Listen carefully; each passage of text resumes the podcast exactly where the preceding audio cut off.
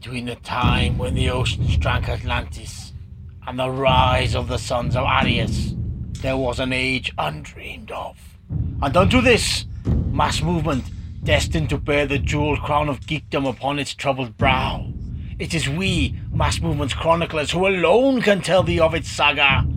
Let us tell you of the days of geek adventure.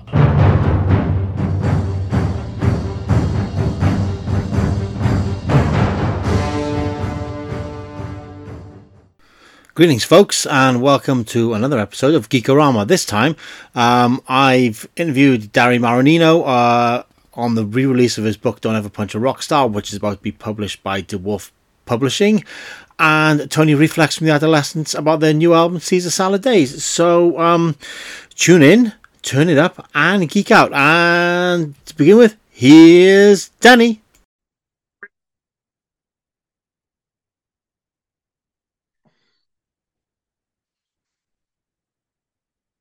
Hey, Danny. Hey, I don't know why I showing a picture of my wife, but uh, I was going to say, I was, was to say, you're quite an attractive looking fellow.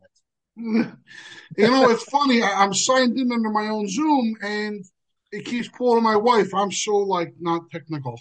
Oh, dude, you're not the only one, brother. It's just like trying trying to navigate the vagaries of the internet. Internet is absolutely insane. So, you know, it, it's so it's coming up the 10th anniversary of your book, and DeWolf are going to republish Don't Ever Punch a Rock Star. Yes, now, yes. Here's the thing, right? So I always associated you with the Northside Kings, and we knew who you were before this came about. So, you know, I want to talk about hardcore before we get into the to the minutia of how you righteously hit the only man I've ever wanted to strangle across the internet. um, before. So, how did you discover hardcore? How did the Northside Kings sort of come about? Well, discovering hardcore, I grew up in New Jersey.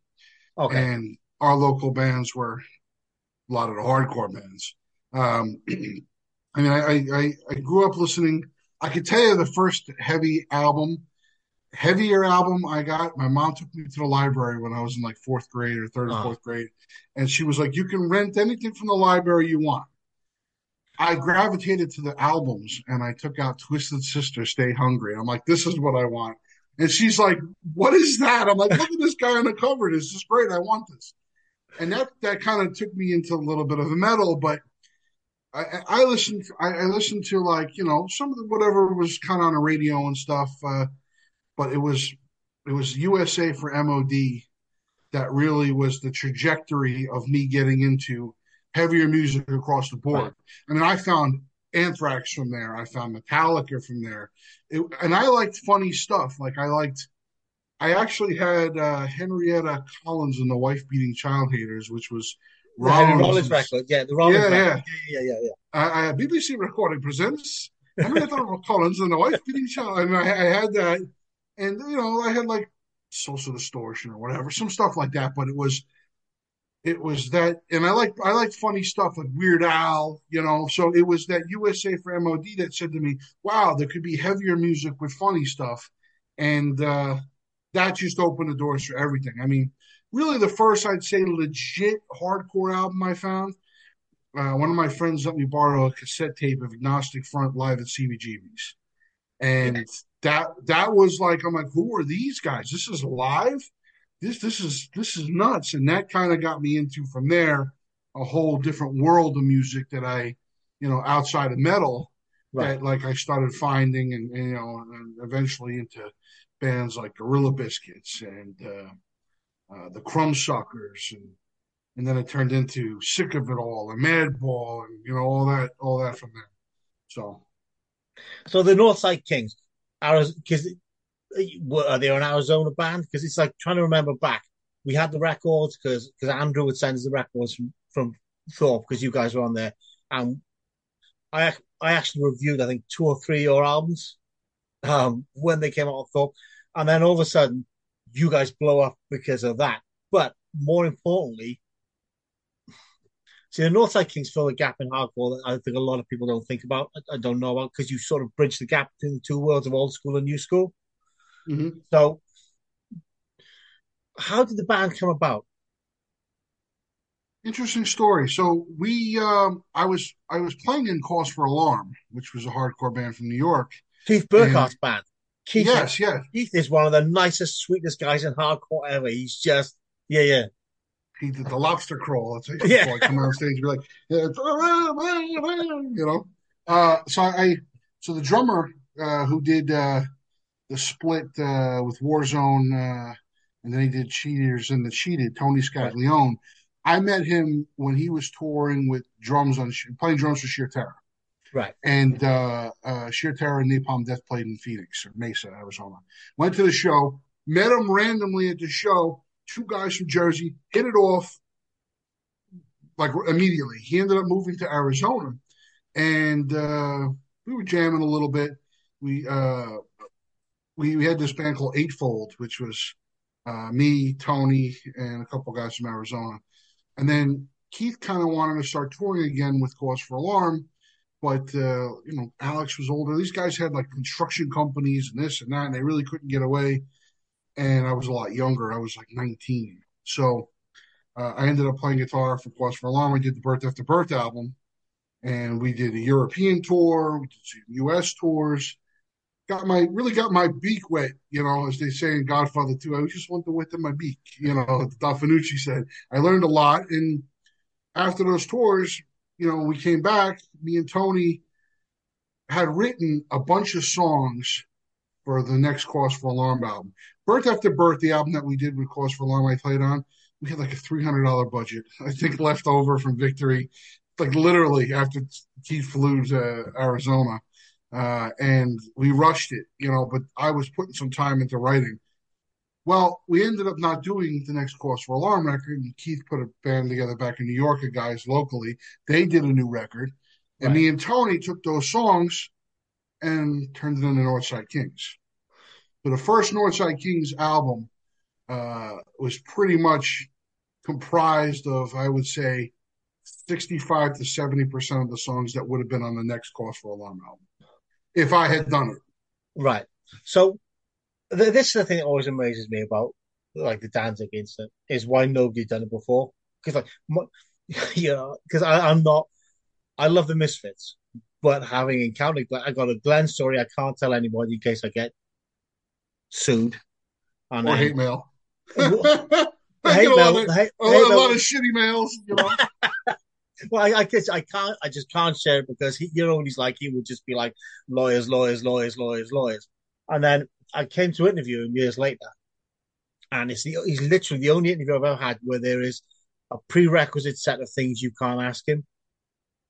Hmm. You know what I mean? There's there's a whole list of questions. Glenn won't answer questions about the misfits. Glenn won't answer questions about this, that. So you just go like, well, what's the t- point of even speaking to the dude then?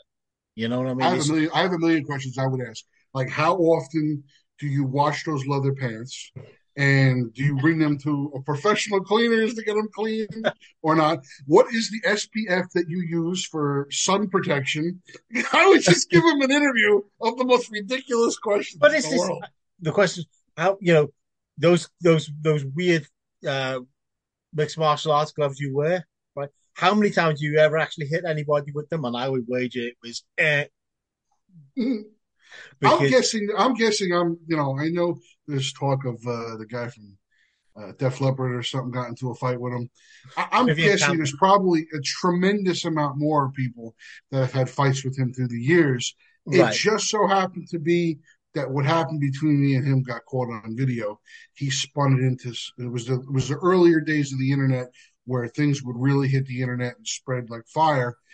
And he put out some BS about it, and that's what made it even crazier you know. And if it was another person, you know, maybe somebody didn't brag about how people are scared of them and all this stuff, you know, they got into a fight, you know, it just probably would nobody would even give a shit. But uh, you know, the thing know, is, you, even watching the video, he started. It's not like you provoked it. You know what I mean? You're, no, you, no, no, yeah, the reasonable discussion. You just talk to him about a situation that he's provoked and he's put because you've driven a long way to play this show, right? You guys, and then mm-hmm. he says we're gonna we'll make an announcement from the stage. They stick around, watch the bands after, and you guys are all cool. And it's it's just like yeah, that that's fine with us.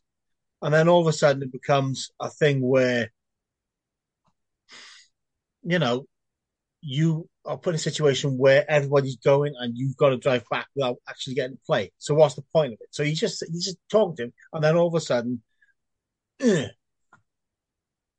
crazy man. I don't know. I mean, people just do crazy stuff, and uh, oh, dude, it's just it was insane. You know. Just looking at him going like, yep, yep, yep, yep. At the time, yep, he deserved it. Yeah, it, it, I mean, I did not. Is it, there's a long running funny thing that I said the word fuckity yeah, uh, which is not even a word, but it's it's now in the Urban Dictionary that the the word fuckity, and and and I, I was shocked. I actually said, "You fucking hit me," and I went back at him fast, but I said it so fast, "Fucking hit me," you know, like I was just no idea, that, that, you know, that was gonna. The, the only thing missing on that tape is maybe ten seconds of me being like, "Yo, man, we talked about this. Like, what do you, you know?" You're supposed to announce that there was other bands because he he refused to move his time and the show fell behind. Nobody wants to play after him. He's the, the bigger band. You know what I'm saying? Like, that, that, just tell people that the show is not over. That's I all. Mean, and if anyone, so, he, got, he got a little crazy. but, you, but but on the plus side, you get a career out of it as a writer. You know, you discover something about yourself, right? That you yeah. possibly wouldn't have explored if that instant hadn't happened. You know, I always was into writing, but I never took the plunge. And uh, it was that hate mail uh, that I put together in all these lists that me and my friends would drink and read and laugh and laugh. At this fucking guy wrote me some crazy shit about, you know, uh, the, I deep throat burritos or, or, you know, whatever the fuck. Uh, and, and, and somebody mentioned to me, one of my buddies was like, man, you should like assemble this yeah. into something. And it was long before like Jimmy Kimmel had mean tweets uh, or anything like that. Like I was like the guy that kind of put together the self-deprecating, whatever that's the expression, list of things that uh, people don't like. And, and you know, I, I, I put it together with kind of a, a, story of what it's like to play in a small band, and I mean that, that, that portion is only a small portion of the book. Right. There's, there's yeah, there's more stories about touring and even like my house fire that I had. But I took all the stuff that I had and related even even the house fire. I got crappy messages from people saying like that's what you get for fucking with Satan or whatever, you know. Uh, so I was able to put the hate mail stuff and, and crappy messages in between the stories of that. So it, it really, it kind of, it kind of uh, brought me back to a passion. I like, I wrote a lot in high school. I wrote for some zines and stuff here and there. And I did some, I had a website for years called I can smell your brains.com. And we did like a lot of horror stuff, reviews. And I interviewed tons of people like about their favorite horror movies, like Vinnie right. Stigma, the, the, we called it the Quiz of the Dead and I gave you know him. Uh, he talked about his favorite horror movie was Frankenstein, or I did one with Henry Rollins, or uh, you know Gary from Propane. I would try to mix music with with horror together, and uh, you know I closed that site because running a website on a work and very expensive, and uh, you know I uh, I moved into the writing, and that's how this kind of kind of came about. So I mean, I'm, looking at you, you're writing for it, and there's a book that just stands out straight for me. the Mega Book of Revenge Films. Right now, see, I had no idea you were you were a movie buff at all. Didn't, oh. but dude, you know, it's it, it's like because Stephen goes, you've got to meet Danny because you guys have got a very similar taste in films, and it's sort of the same. There it is, the Mega Book of Revenge Films. Right. So, how do you distill it down to a list of films that you think everybody should watch? Is there an ingredient in a revenge film that makes it a revenge film? Just some sort of payback. I mean, I, I have the book is assembled in chapters in different types of categories. So you right. got like martial arts or kung fu revenge films. You got horror revenge films. Nightmare on Elm Street is a revenge film. You know. Freddy Krueger's coming back for revenge. Friday the Thirteenth is a revenge film you know, uh, you, you, really look at, I mean, the, the mom was getting even for what happened to her mongoloid kid in the lake, you know? Uh, and then you got, uh, you know, vigilante films. I mean, they're pretty much all along the lines of revenge. De- Death Wish with Charles Bronson. I mean, that dude, it's a vigilante film, but it's a guy getting revenge for what happened to his wife and daughter.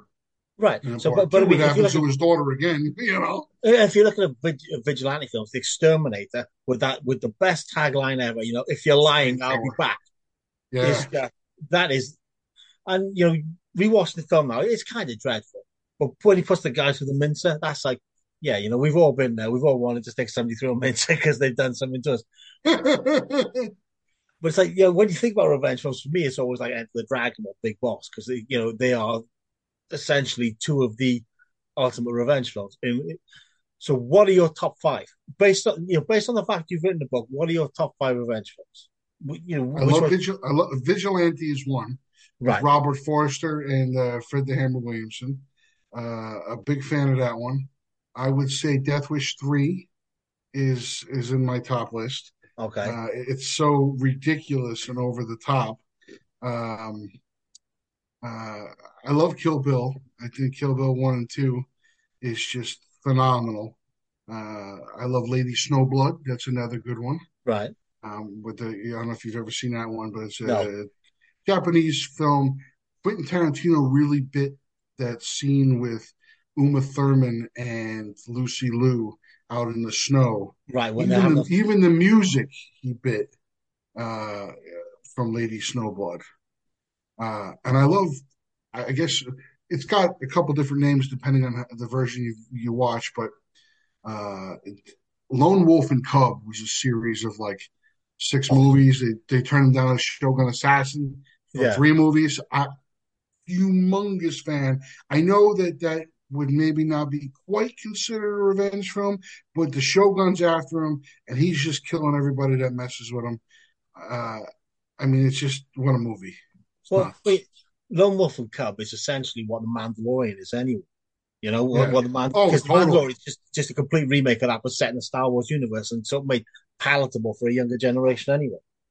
And that's what all those old uh, kung fu movies that uh, or martial arts movies that Toshiro Mifune did, right. you know, back in the day from Yojimbo uh, to I think a fistful of dollars is very similar uh, in, in, aspect. He took a lot of those spaghetti westerns from those old uh, those old Toshiro Mifune movies, Throne of Blood, and you know the uh, Hidden Fortress. I mean, they kind of really took that style and brought them into westerns. The same thing that they did with the Mandalorian, because it's a it's a it's a western, you know. Well, again, again, Hidden Fortress is is, is Star Wars, essentially. You know, yeah. that's what George Lucas rips off, and he goes, "Yeah, well, this is what we're going to do. This is yeah." So, look, but uh, let's go back to. I mean, don't ever punch a rock star because because the book is coming out again now. All right, so how have actually out now? Uh, yeah, yeah, yeah. Uh, that's right. Um, yeah, trying to keep up with things. My brain is old. I'm I'm getting old, brother. You know what I mean? So. Listen, I brought a whole co- I brought a whole coffee pot to party over here. Literally sitting on the table with me right now. So, have you edited and updated it for the for the re-release, or is it just is it essentially the book that's been just republished, completely redone? I um, right. I played a band, and I get that vibe of I wish I could have went back and redid some stuff. Right. And there was a few things in Don't Ever Punch a Rockstar, the original, that I didn't like. Well, more than a few things. Number one, I edited it myself. I am not an editor. I uh, I learned that from the first book. I even put the same picture in the book twice of our guitar player Butler. Literally the same pictures in two different chapters. Uh, you know, so uh, that was the first thing. Number two, I was a little angrier when I wrote it, and uh, I'm not like that anymore. But the situation is funny to me. Back then, it was like, oh, this guy, you know, because he was just non constantly talking about me, and so I, I added a lot more humor to it. I changed the overall tone. There was a few things with hate mail that I didn't like words that people used, and I put it in there originally to kind of show this is the kind of uh, horrible people that are out there, right? Know, that, that just say things like this. And then I looked back and said, you know, maybe I ought to put some stars, you know, where this word would be. And I and I changed a few of those. I got a new forward. Uh, Gloria Cavalera wrote the forward. Um, she's one who got a tremendous amount of crazy stuff when the whole thing happened with Sepultura. It was like her fault, you know, which is ridiculous. I was that's just uh, insane because people fall out, you know. And, we, and, Max was obviously not happy in Sepultura, so he just moved on. Yeah. That's it. That's the end of the story. Yeah, just, yeah, yeah. And, and she, you know, being the manager and his wife took the brunt of it. And I got to tell you, uh, the strength and resilience that she had from that situation definitely taught me a lot, you know. Hmm. So she was perfect for the forward. And then I wrote a whole addendum with like it's got reviews from the original book from Danzig fans, bad reviews. like this like this one that somebody posted on uh on Barnes and Noble's website. Yeah. It's apparently written by Danny Marianino. So like I wrote my own bad review. and it said something about me having anal fissures and all this crazy stuff. So I, I put I put some of that stuff and other I I added some stories like with other musicians that I met that were kind of jerks and dicks. And there's a funny story with uh, Dave Mustaine uh, in there. Uh, I called him Mega Breath. He got all mad. He's like breathing in my face. Uh, you know, there's some funny stuff. I, I, added a lot of humor to it, so I revamped it. You know, even the cover, we changed the color of the background because the original was green, but now it's got this little purple with this now with 12% more hate mail. Uh, you know, on, on and then the back cover is a little different to some quotes. There's new pictures. I mean, there's it's it's considerably thicker. This is a, a rare hardcover version I'm, that I'm only going to have at shows when I do shows. So, but uh, I mean, the, the thing that always amazes me is that because Glenn talks a lot of shit about when it happens, and he spreads it everywhere. I hate to use that word, but that's kind of what he did. But he ne- he never gave you a platform to say, "Well, let's talk about this together." You know what I mean? Let, let's just sort it out and explain what happened. And it's always got that keyboard warrior mentality. You know, I could say this and I could say that because I've got the platform to say it. But no, he never says to you, what was your take on it? No, he, uh, I mean, I mean, he, he, he's got a whole different story that, uh, people do this to sue you or you know whatever. I mean listen if you are a guy that makes the greatest sandwich or you think you make the greatest sandwiches in the world yeah. and then and, and you're like my sandwiches are the best. Nobody makes a, a fucking hero like i do. And then all of a sudden somebody makes a hero that beats you and you're like well he cheated and he did this or you know this happened like this and this is why it's kind of what happened. I mean you know he I've been beaten up before. I don't know if you have, but plenty I, of times because my mouth gets lost, mouth gets me into trouble. That's it. But you take it and you get up and you move on, and that's the end of it. You know, this is I've been yeah, I've been beaten up by guys that are half my size. You know, you you you you win some, you lose some. Yeah. And and, and in life, you got to take take the hits. You know, what's, what's that? What's that TV show? You take the good, you take the bad, you take them all, you got the facts. So life, yeah. that's basically what it is. You, you know, you go with the flow. But in his case, you know, and I'm not trying to talk shit about him. I'm not coming down here to, yeah. to talk poorly about anybody because that, that that phase of it is over. But you know, in his case, if he just said, "Hey, listen, I got into a fight. You know what happened, and you know, I was kind of a dick and whatever," and none of this would have ever turned into anything. You know? But it's just it's just an ego thing, you know. You just can't can't take it. They can't take. Uh, the, the funniest thing I've, I think I've, I've ever seen was Chris Jericho, you know, the wrestler, and he was talking. Yeah, yeah. He was talking about, and he goes, you know, beforehand you got Danzig, and he's just this, you know, or coming on stage and being like like the, like the Wolverine, and then afterwards you go, nah, nah, you can't sell that to me no more. Nah, you just can't do it. It's just, and that I think captures it entirely. It's this Glenn trying to save face. And I can see why he wants to because he's spent years creating this image of himself, and then he gets shot. Yeah, yeah. Five seconds. You know? Exactly, exactly. And you know, I, I don't, you know, I didn't know there was a camera rolling. He didn't know there was a camera rolling. You know, he initially tried to press charges on me. Uh, again, that I assaulted that, him. Again, that that is just absolutely ridiculous. The idea that yeah. you're going to press charges. You, you and then he and then he goes out and he's doing these interviews and he's like, "Yeah, people do this to try to sue you, motherfucker. You tried to sue me, like you know what I'm saying? Like, what are you talking about? This is insanity." It's just yeah.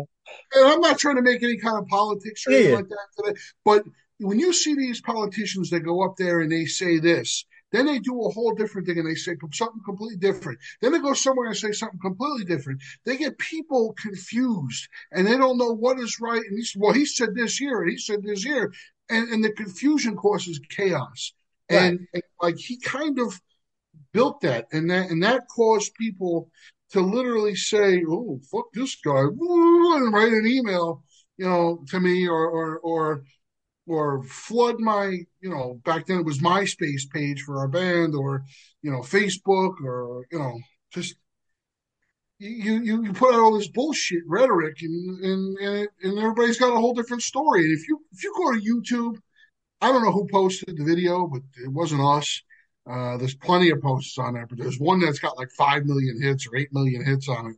And you look at the comments, people all have their own story that they really think that that's well, you know, the, the, the this roadie from another band started a fight with Glenn for no reason, or or hey, he fled the scene, he ran away, and uh, the, you know because he said so much of this for so long that people have heard these other interviews and like, oh, that's what happened.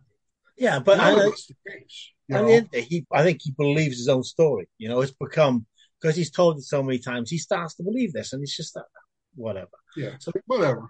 Do you think it, it that moment soured you towards music as a whole, like playing in the band? You know, the, the reaction to it and from it.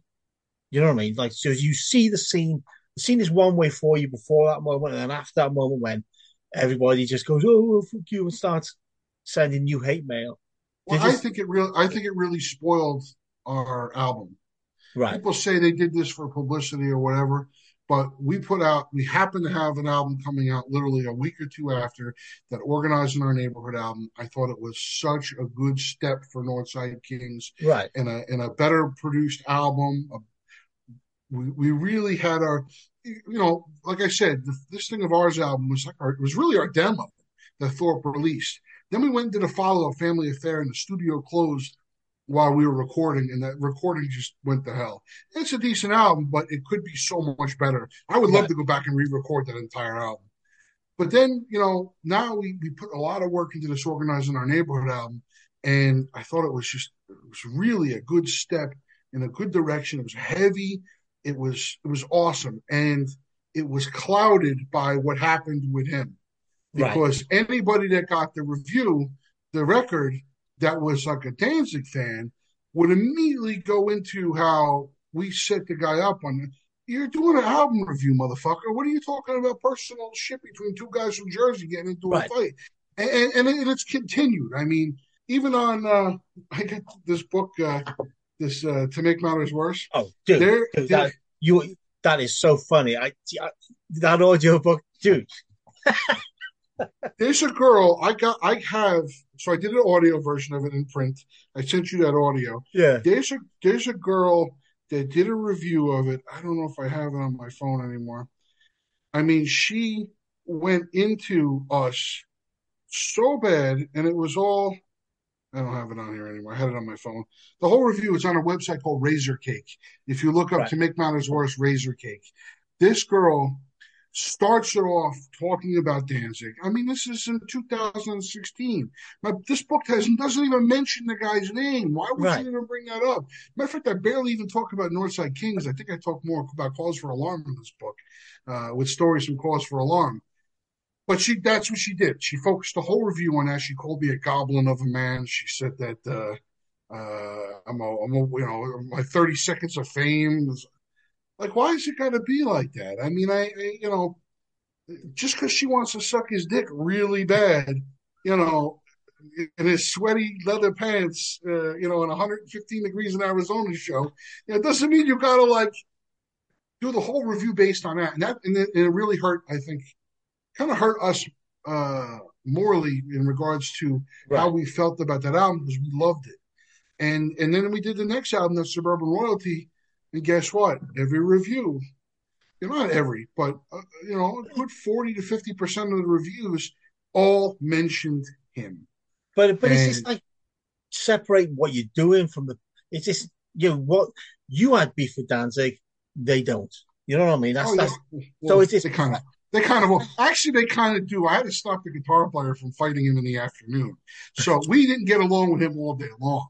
I mean, it wasn't just it wasn't just that situation. Yeah, our guitar our guitar player, uh, his uh, Luke at the time, his ex wife was 110 pounds, tiny, but she was like three or four months pregnant. She had a teeny little belly showing. She rode with us up there, and she walked past his backstage room, and he yelled out, "Hey, you!" And she stopped because she was a big Danzig fan, and she's hi. She goes hi. He goes, Are you pregnant or are you just fucking fat? Which put her into an emotional. Say that to a girl, let alone a pregnant girl. You know, she was so my guitar player. I'm gonna fucking kill him. I'm like, no, yeah, we're here to play a show. It's not worth it, you know. And then look what I did. So, but but the thing is, you know, this is the side that people don't see. That this is what Glenn's like. He'll snap and say whatever he thinks he wants to say, and there's going to be no consequences because he's Glenn Danzig. Do you know what I mean? And people have this inflated opinion of like, I can say what I want to say. I can do it. It's not just it's not just him. It's a lot of no, celebrities like that. You yes, know? a lot of people. They said this is my reputation, though, so this is what I'm going to say, and there's going to be no comeback. And then when somebody gets the comeback, he goes, "Oh, okay, so it does happen."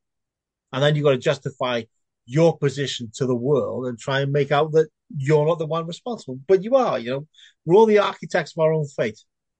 It's that simple. You got to be. Uh, it's like Joey. You get you get more with honey than you do with vinegar.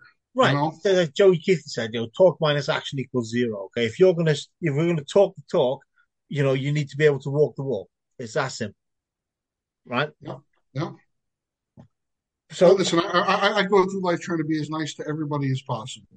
I mean, you we, know, we, all get, get we all mellow out as we get older, you know. So you have a, again, like you're saying, with the new issue, the book, you have a different perspective on the situation. You know, you've got the time to look at it with hindsight. Go, what the fuck? You know, it, it is what it, it is what it is. But I think it, like I said, you know, it's sort of impacted the band, and people were looking at the people uh, that that situation rather than judging the music for what it was, how good it actually was. You know. Well, and, and you know, and it still happens with other musicians that are, but there's a lot of musicians that are jerk offs as well. On the back of the book, I have a quote and this was on Facebook about a couple months ago. It said, uh, I'll read this to you. Because I got a bunch of quotes on the back. It says, Who? That fat dead guy that never did anything but sucker punch an actual legend? LOL, fuck him.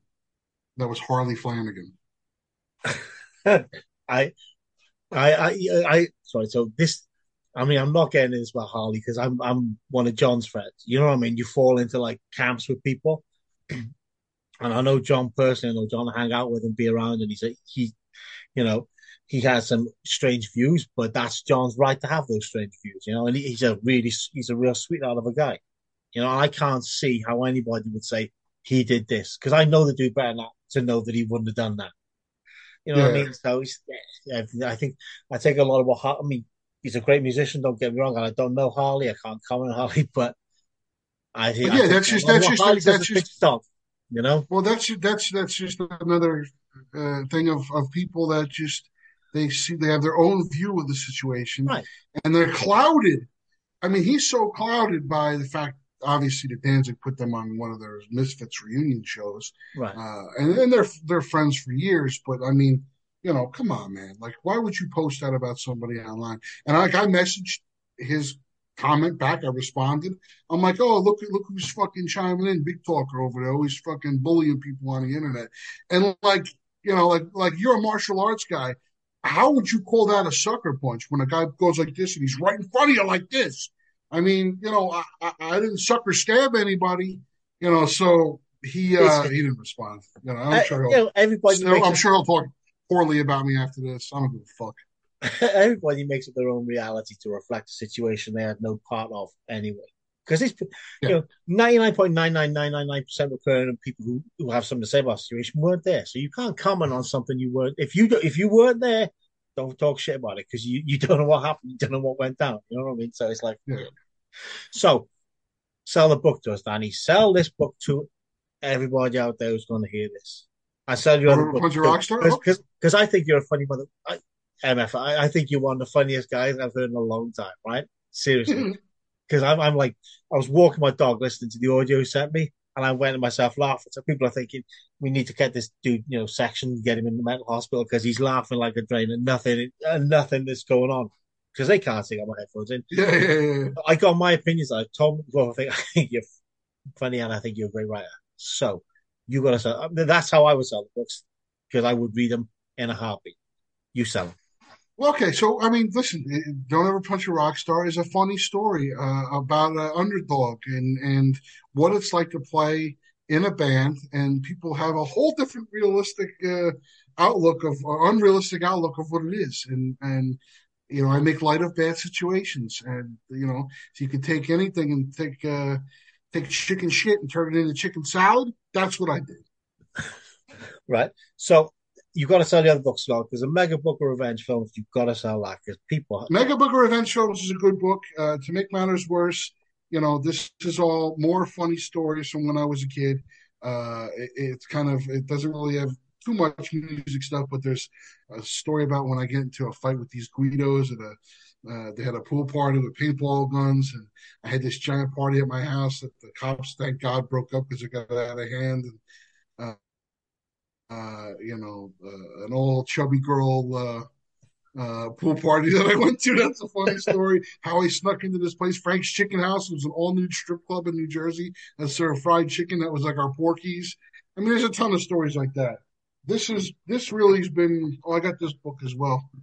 Uh, it's a fun one. I don't know if you saw this, but uh, Belligerent uh, book, the Belligerent book of movie quotes. Don't know that one. So this book, I was in like a home. I was in a Hallmark store. Right. Uh, uh I don't know if you guys have Hallmark stores out there, but it was like a, all all the Hallmark cards, and they had like this book, like the most loving movie quotes book of all time, and it was like shit from like on Golden Pond. I'm like skimming through it, it's the Notebook, and I'm like, man, it would be funny if somebody wrote a book that was all mean and angry quotes. So I did. And I mean, if you hit any, you hit pick a pick a page number, pick any page. Number. Right. So how many pages is the book? Oh, oh yeah, should, that's a good question. Uh, it was about hundred. Okay, seventy-two. Seventy-two. Okay, let's go to page seventy-two. I'm going to give you the top quote on seventy-two. Oh, that's a good one. My mother-in-law, for years I wouldn't kiss her face. Ended up kissing her ass. That's Mon- Monty Capuletti in Easy Money uh, which was Rodney Dangerfield. That was my bad Rodney Dangerfield uh, imitation there. And the one that's right below it, I saw the way your friend uh, Mauricio looked at me. I thought he was going to shoot me with the tranquilizer gun to tag my ear. Rosemary and Shallow Hal. It's just like one shitty mean quote after another. It's a great little table, coffee table book. If you're looking on uh, another page, there's, a good one. You punch like you take it in the ass. Jake LaMotta, Raging Bull. Well, Ivan Drago, I must break you. Oh, here's a good one. Honey, you got real ugly. Ashram Army of Darkness. It's a fun little table book. It's like six bucks on Amazon. And then uh, this has been my. Uh, it blows my mind. Okay. Yeah, yeah. So I got a page on uh, YouTube, TikTok, all that stuff. Uh, uh, Instagram, it's at, at blows my mind this book, I'm a guy that keeps lists. Hence, I wrote a book on revenge films from lists of revenge films I liked. Or I wrote a book on hate mail from lists of hate mail that I kept. Uh, I'm just that guy. I like to write lists of stuff.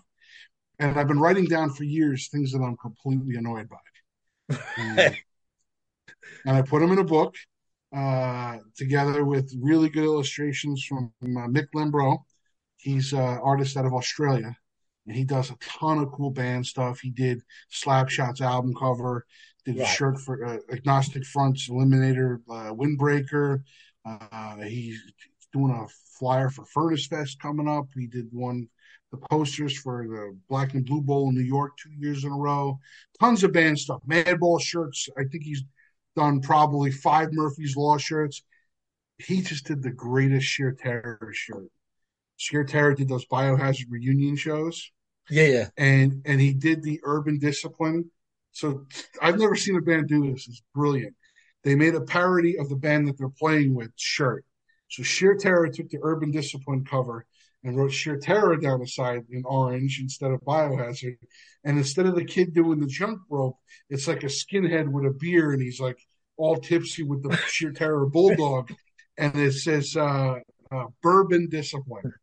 See, again, uh, Paul Paul is one of the funniest dudes I know. I, I would listen to him talk all day because he just you will never get bored of listening to Paul anything. Oh, he's a nut, man. I, and, and, it was such a so Mick did the design for that. I think Dead City Records sells it. So yeah. he's done a lot of band stuff. He did some stuff for us in Northside Kings.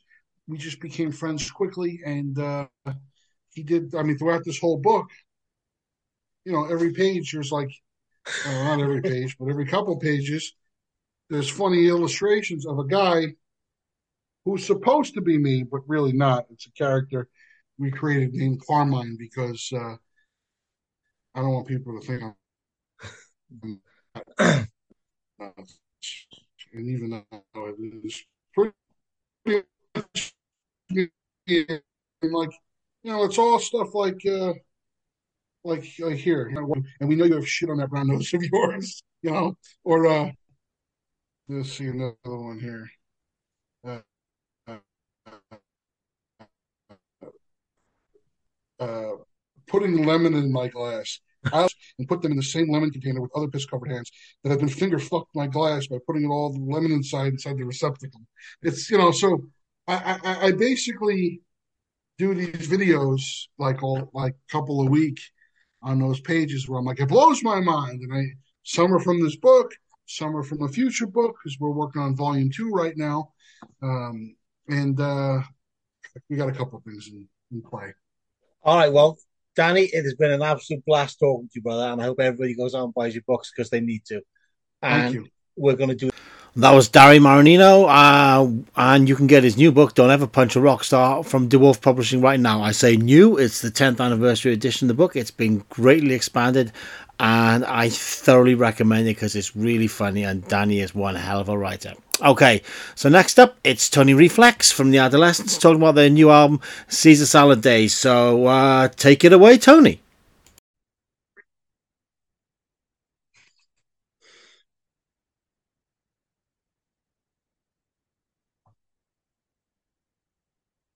think keyboard when it's actually the one on the screen. so there we go. All right. What All part right. of the country are you in? I'm in. You know, I'm in um, just down the road from Newport, where you played. I believe. Oh goodness, played TJ's. Okay. Mm-hmm. Yeah, a while ago. Right. Right. Was, oh, good. so you know, you know, we're having a storm. So. So I, I, was at the show, and it was it was a it was, you know, like some shows are legendary, and you get there and you think, this is me, this is what I really wanted to see for like thirty years. That was what it was like for me seeing you guys then. Oh, that's great! Thank you for that. So the new album, Caesar Salad Days. Do you want to tell us about it?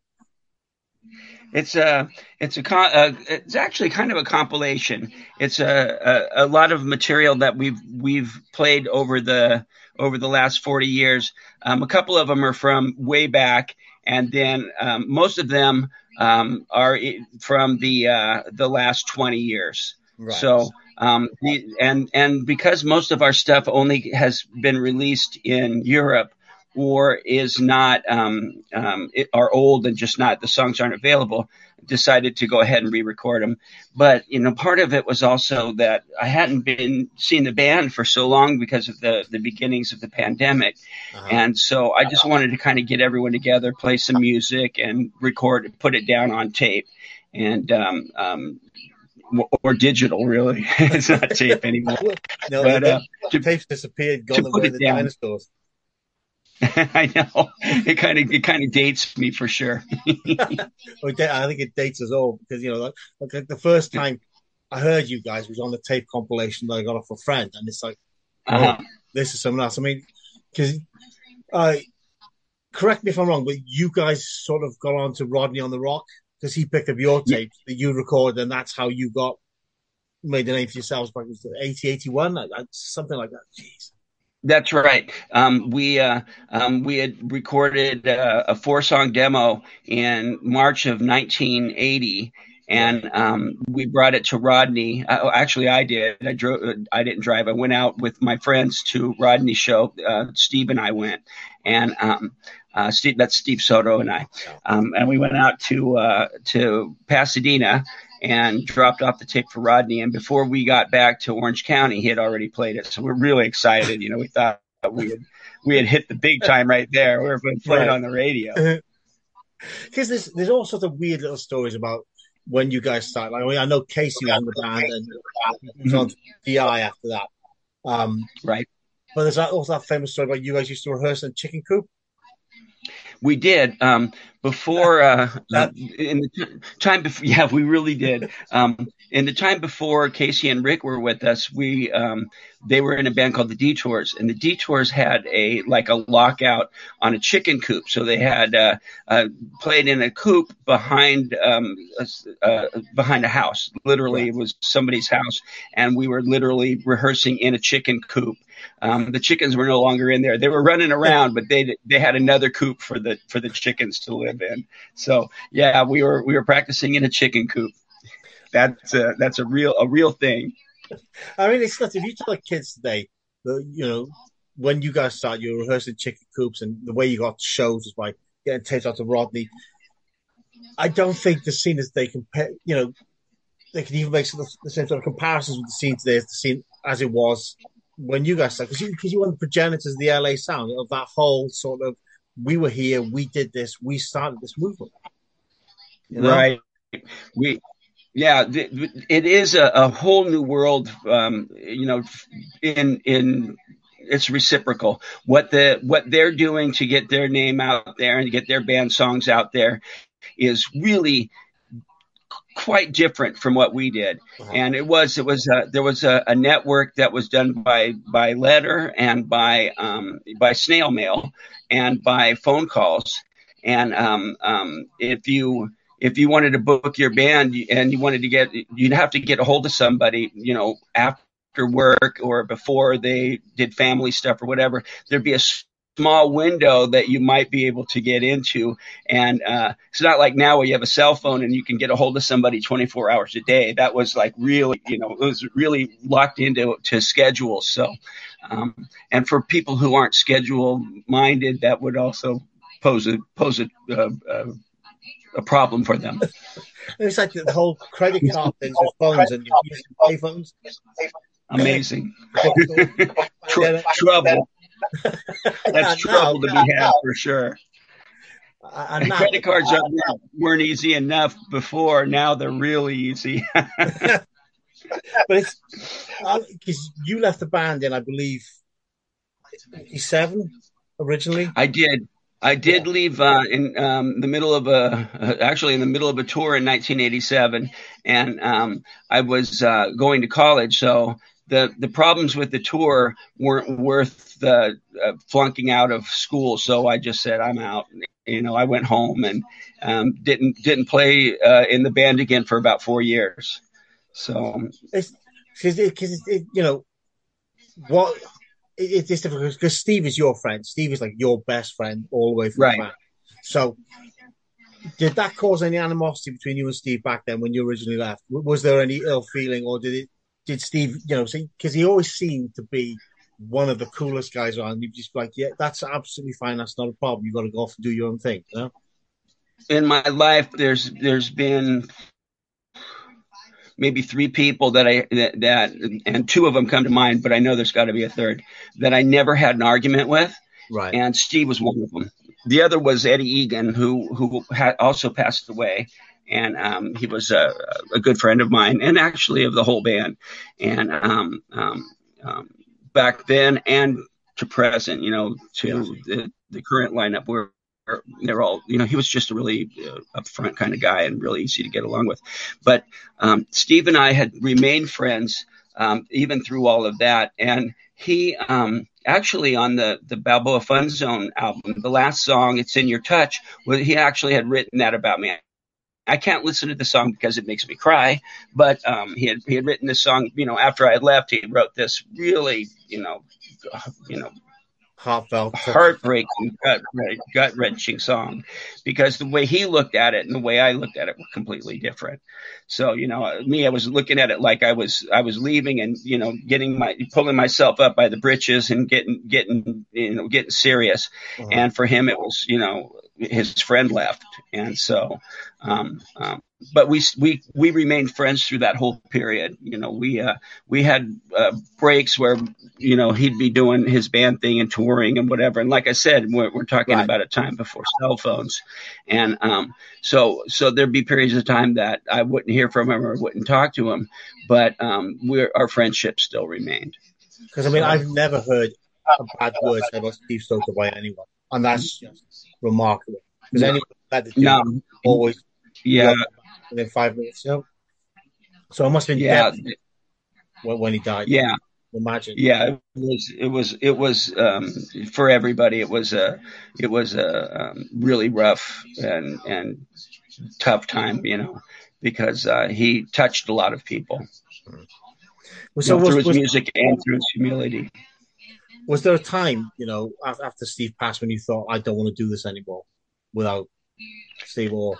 Yeah, but I we were I was in um, when it happened. I was in um, um, Rome mm-hmm. with my daughter and uh, staying with a friend. And Steve, we had just seen Steve four four or five days before because we we were on tour.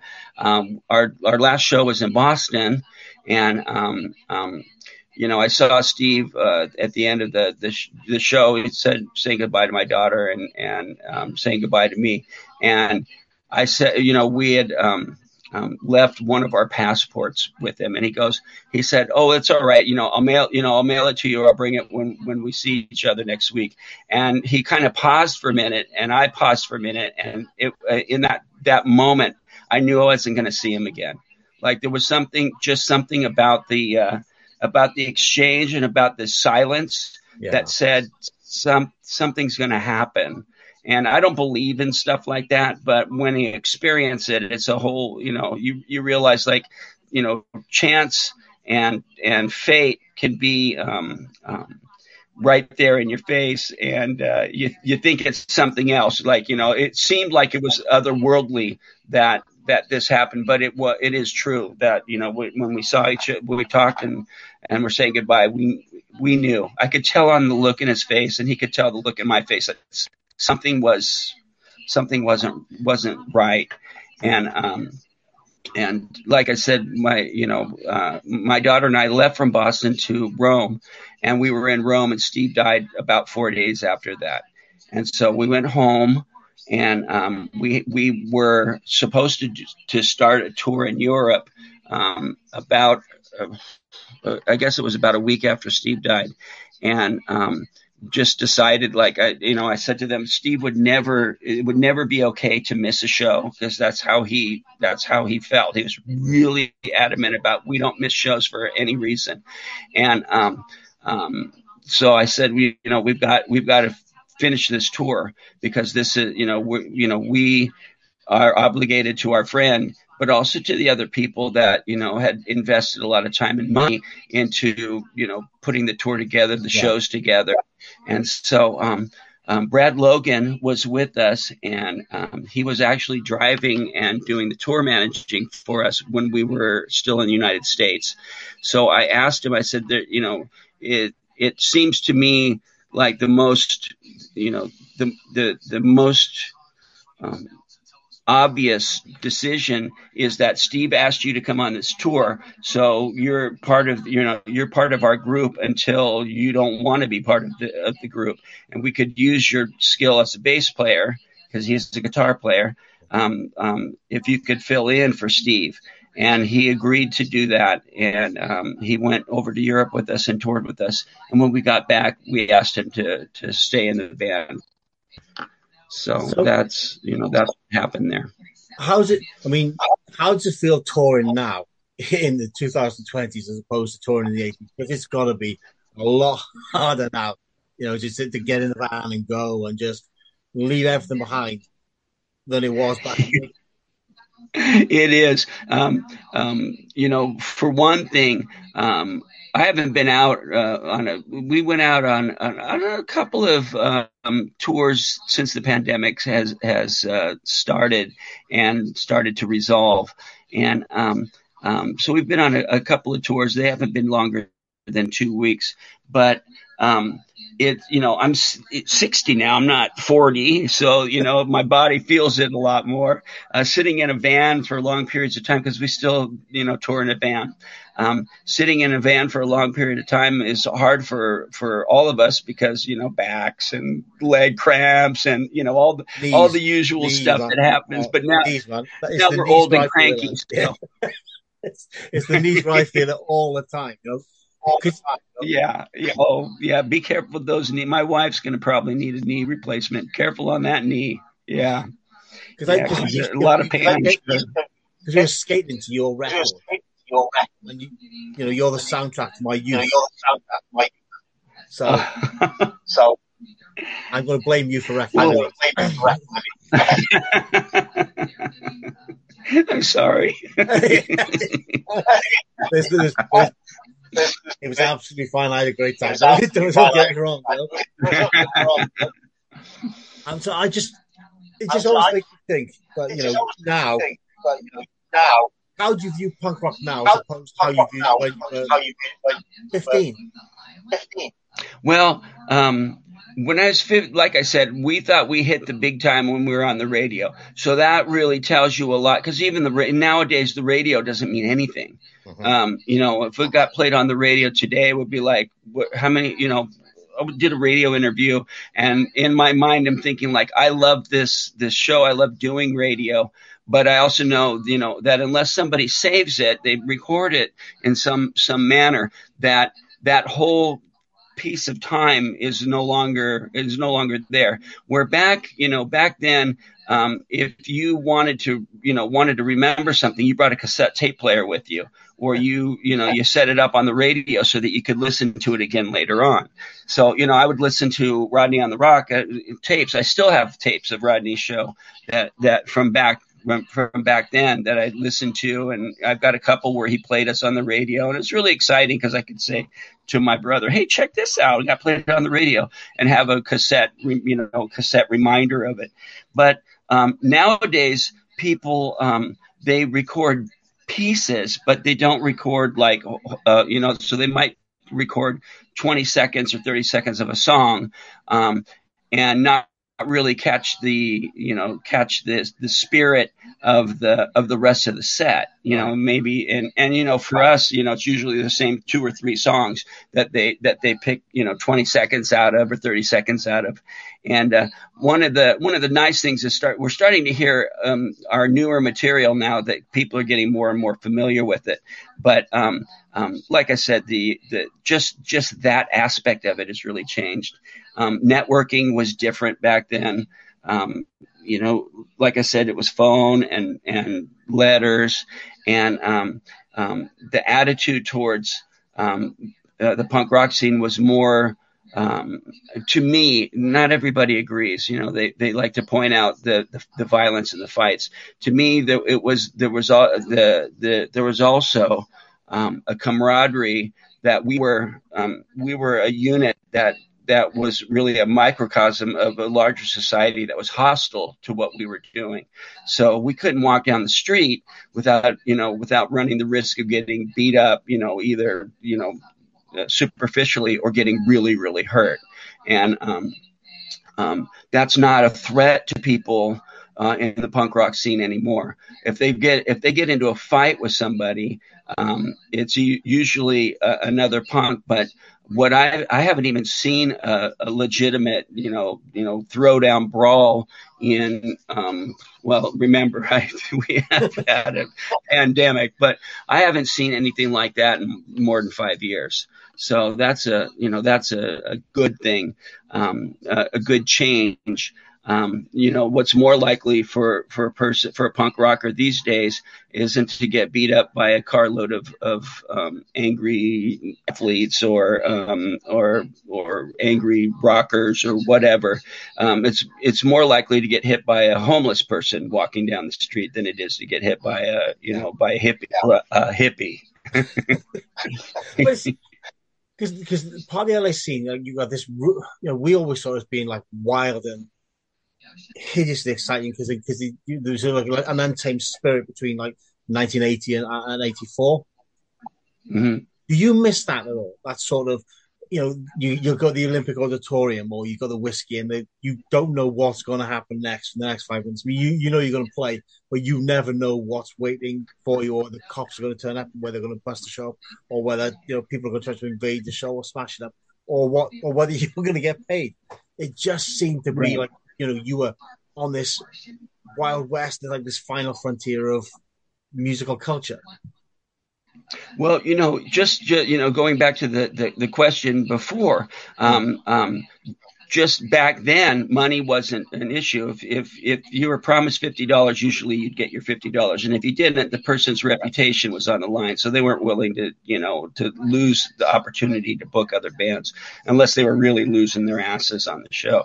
Um, what what is you know later you know and now is that for some bands you know it's all done um, it's all done the the payment's done in advance through electronic means. So there's there's no threat of, of not being paid. But you're you know you, you hit on a, a good point that, there was a difference there eh, you know in um, um, whether or not a band was going to get paid and what there was you know the excitement of the unpredictable.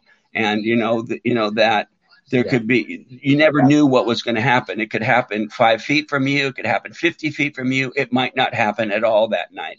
But there was also, there was always, you know, the, uh, you know, you didn't know if you were going to deal with a riot squad, if there were going to be helicopters flying overhead, if there was going to be a big fight that you were just too close to and you got caught in the, you know, you got hurt or stomped in the middle of this, this, this brawl.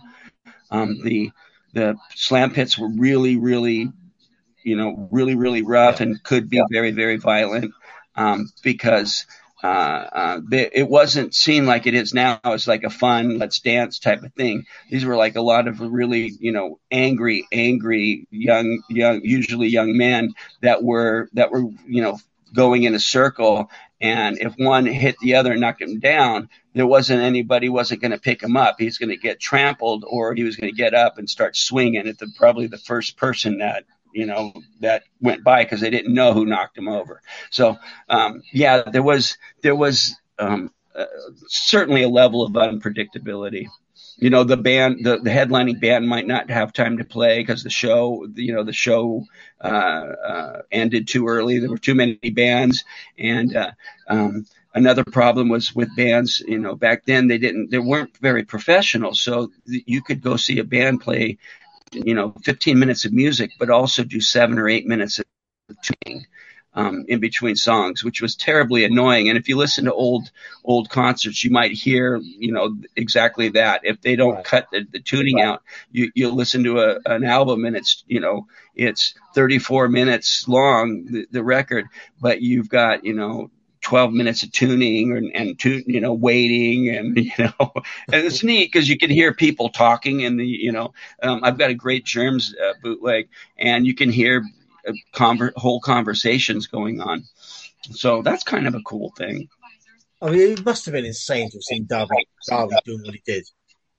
He was a great singer. I mean, uh, um, um, people can say whatever they like about his timing because they say he was a crummy singer, but um, I didn't think he was a, a, bad singer. I think what was wrong was that his timing was poor, and so he'd be a little bit, a little bit um, behind the drum beat when he should be on it or in front of it. And so, so the songs might come off sounding like a jumbled mess, and it was just because he was singing on the, you know, singing, you know, uh, you know, the wrong time and um, um, timing wise, and um, and you, when you listen to the album, you go, "Wow, this man had these, you know, these incredible, incredible riffs, and this the vocals were were tight. You know, he, the the lyrics were smart, hold on just a minute. Yeah. Here we go. I'm, just my dog wants to wants to come in. She sits on my on my bed, so she oh, wanted to come up. No, she's a little cool. old lady. Yeah, uh, she's a little old lady, so she doesn't jump anymore.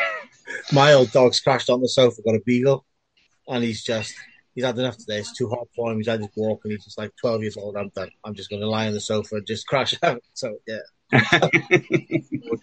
my buddy, yep, yours too. Did you ever think, you know, like yeah, that you'd become like this sort of legendary band in the scene? Because because you've assumed the status of, of similar to Bad Religion and sort of and above the eyes in that people always cite you guys as influences, as major influences on their sound. You know, and they wouldn't be here if it hadn't been for you.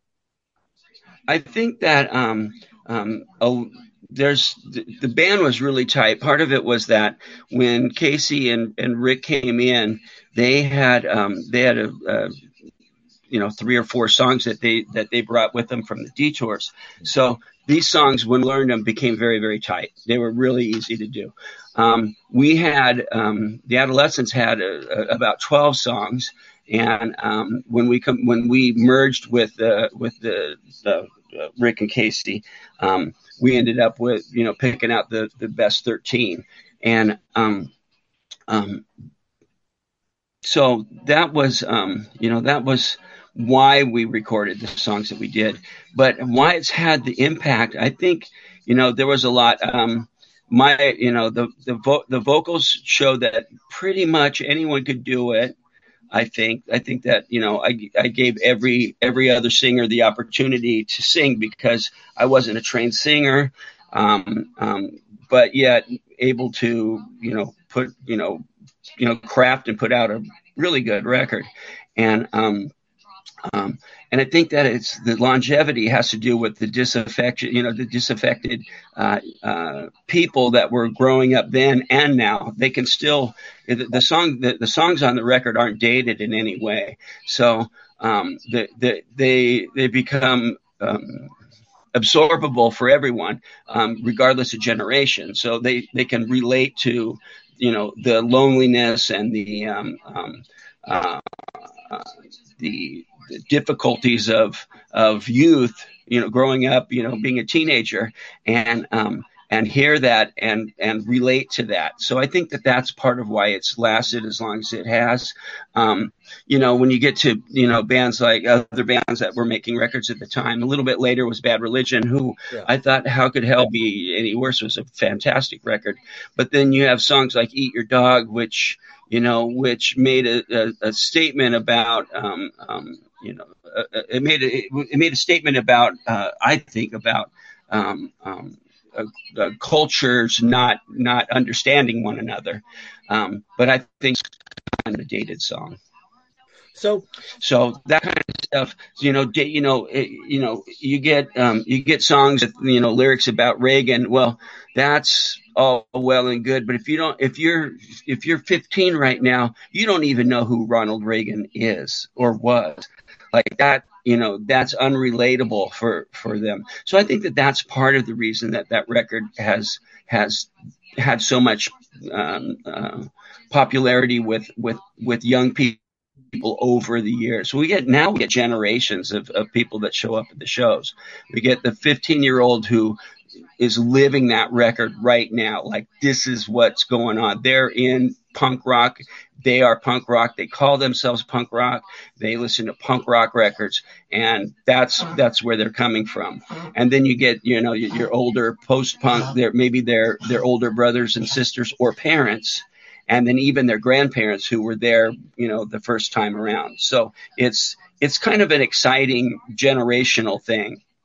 You know? I mean, lyrically, it's, it's almost like the more things change, the more they stay the same. Because, as you said, lyrically, your songs are still on point because it's still every generation experiences the same, you know, dissatisfaction and disenfranchised sort of nature of society. Because society just leaves us all behind, and we, you, sort of epitomize that idea for.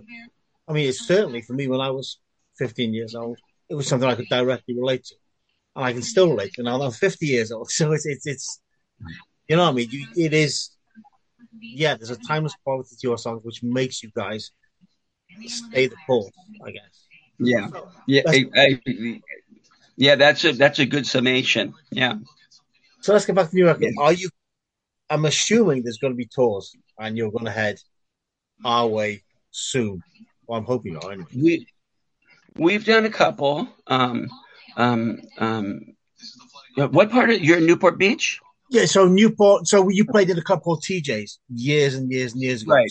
Which is I'm down in South Wales. So it's a Cardiff, Newport. I'm so between oh, okay. Cardiff and Swan. Mm-hmm. And you played TJs, and it was like literally, oh, one of those one of those definitive moments when you get to be in a club that you spent 20 years going to, and you see a band that you've been waiting 30 years to see, and it becomes it, the whole thing sort of works out works together. So, are you are you coming back over?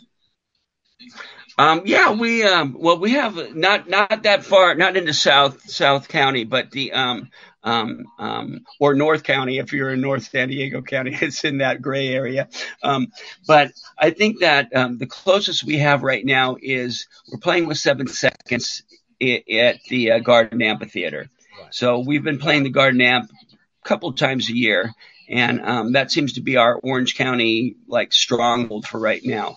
Uh, mostly because it's all ages, and um, um, we try to play uh, as many all ages shows as we can, because for the very reason that we were discussing, because we've got a, a fan base that have never seen the band, and they um, um, and they're listening to these records, and they want to they want to they want to see and they want to hear it too, just like you know like like their older punk rock compatriots. Um, you know, so um, I don't know if I just made up a word, but if I did, that's that's great. Um, always good. Yeah. So that's why I, mean, I guess. So, no, so carry on, sorry. oh, I was going to say, um, it's all right. I forgot. It's a, it was a fleeting thought. so I guess that's um, that's me done. Like, it's just been an absolute pleasure to talk to you. You know, it's it's one of those um, bucket list moments. I could just like tick that off my list, like the adolescent stuff. Uh, you know. Well, thank you for thank you for interview the interview. I appreciate it. And the new record is phenomenal. It really is. Thank you. I I really like it. You know, I uh, I, I actually it's the first of my records I've ever made that I paid for completely paid for myself, and um, I in the when we were in the pandemic, I knew that there was going to be no income, but I wanted to make I wanted to make this record, so um, I um, I started selling my things, you know, on on online uh, uh, on an online auction place, and um, I managed to put together enough money to record an album. So that that that was so it, I'm proud of it. It it I put a lot of work into it. You so deserve to get money back more. It's phenomenal. Really. I sure hope so. Tony, but yeah, we're, we're touring those. Thank you for your time tonight, brother. I really, really hey, appreciate it. Thank you. Be, be safe in this rain. You too, brother. Bye bye. Bye bye. And that's it for another episode of Geekorama, folks. Hope you enjoyed the interviews. Uh, stay tuned, and we'll have a new episode soon, hopefully in the next week or so. So, thank you for your time. Hope you enjoyed the show, and uh, ta ta.